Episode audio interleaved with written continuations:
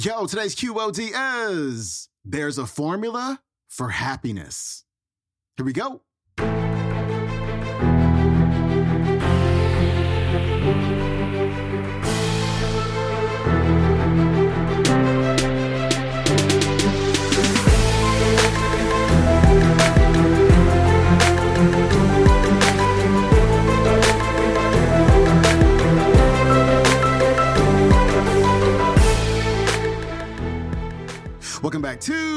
Of the Day Show. I'm your host, Sean Croxton of SeanCroxton.com. We got Dr. Tom V. Morris on the show today.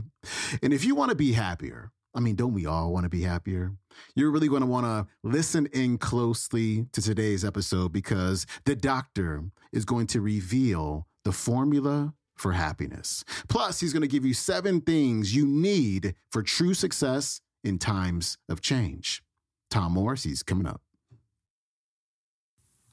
You know, there's a formula for happiness. I mean, I've, I've been reading about happiness for a long time. I'm reading a book this week on happiness by a psychologist, or an, actually, he, he's mostly an economist in, in, in England. Uh, I think he's at London School of Economics, but I'm always reading books by philosophers, psychologists, uh, social theorists on happiness to try to understand people's different takes on this because I'm working on a long term project on, on, on personal happiness. We have so many false beliefs about happiness. It's really amazing to me. And the wisest philosophers, if you dig deep enough, you can find some amazing stuff. And we have all these words contentment, fulfillment, satisfaction, happiness that we kind of toss around as if they all mean the same thing. Well, let me, let me precisify a few of these for you for a second. Let me, let me give you some definitions. Contentment equals emotional acceptance of the present. Now, here's a really important insight from philosophy. Contentment is not the same thing as complacency. Not the same thing. Contentment is just accepting the present. You're not balled up with negative emotions, resentment, bitterness, irritation, frustration. How did I get in this position? How, why could this be happening to me? You're not bundled, balled up in that at all. That ties people's hands behind their back. You, you know people who are all bundled up in negative emotions, they can't do anything positive. Contentment is emotionally accepting the present as being what it is. That's very compatible with a strong desire to make the future very different. That's why it's not the same thing as complacency. Contentment is an acceptance of the present. Fulfillment is something very different. It's a progressive realization of your potential. See, contentment is a psychological thing, subjective acceptance. Fulfillment is an objective thing. It's you progressively making your mark on this world. You progressively having your proper distinctive impact. There are no two identical people in this room. I've known identical twins who were not at all identical existentially. They had different life experiences, they had different desires, they have different attitudes.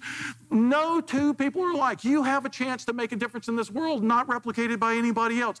Fulfillment is an experience of the progressive realization of your potential. All right, where's this going? I define satisfaction as contentment plus fulfillment. Deep satisfaction. Do do you, live a satisfied life? Are you living a satisfied? Well, are you content? Are you fulfilled?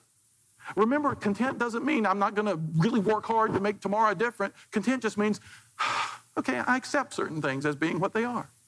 And fulfillment, am I using my talents, my powers to their max for the good of other people as well as myself? Satisfaction is the coming together of those two things. We only got to add one more ingredient to the stew here enjoyment. I define as pleasure and love.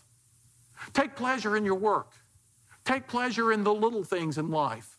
Any day you think you're having a bad day, there's so many. I had a professor, okay, so when, so when, you're 22, you don't understand this. I had a biblical study professor at Carolina uh, who would come into class. He was 59 years old. He would say, I woke up this morning and there are, you know, 326 pain centers in my body, and I thought, not a single one of them is firing. I'm not in pain in any of those places. And I thought, that's an odd point of view.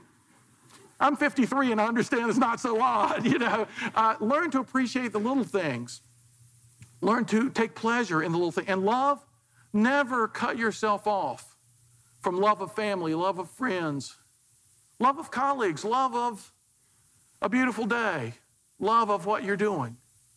Pleasure is, a, is kind of a minor level thing. Love is much deeper, but they're both important because they're both part of enjoyment. Now, where, here we go. Da-da, da-da. We got our culmination here.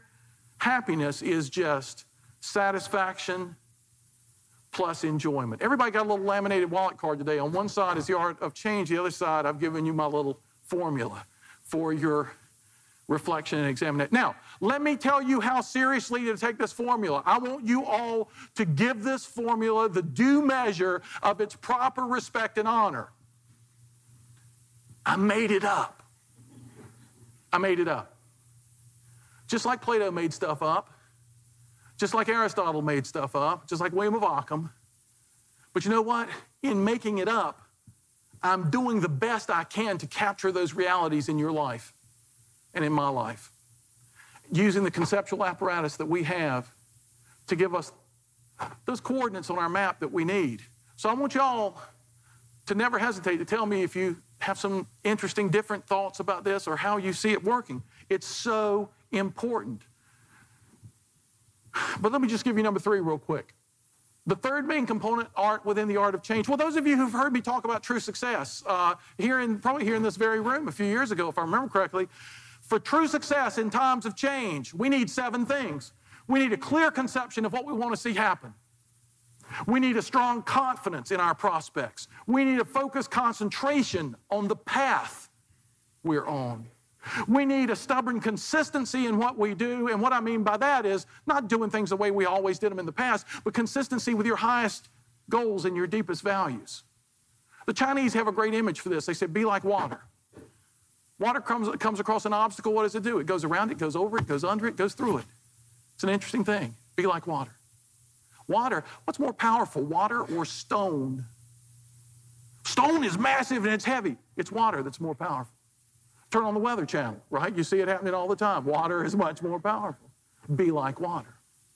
Be consistent with your nature, and you can make the most of any set of circumstances.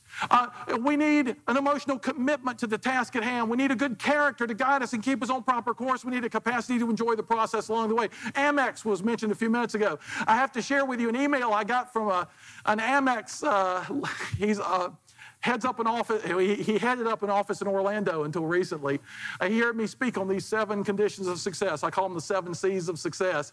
And he wrote me an email uh, nine months later. He said, Tom, six months ago, we were ranked 200 and I think 69th in the country in productivity in, uh, within American Express Financial Advisors. I mean, that was bottom of the barrel. I didn't know they had that many offices in America. You know, he was pushing the limit there. And he said, We've, I've trained everybody in the office in the seven C's of success, as you call them, for six months. And we are now ranked 19th in the country in productivity six months later. People aren't satisfying their fa- uh, aren't sacrificing their family lives to just work extra hours. They're using the seven C's to be better at home as well as being better at work. He said, You're right, the wisdom of the great philosophers is so powerful in our lives if we'll just put it to work.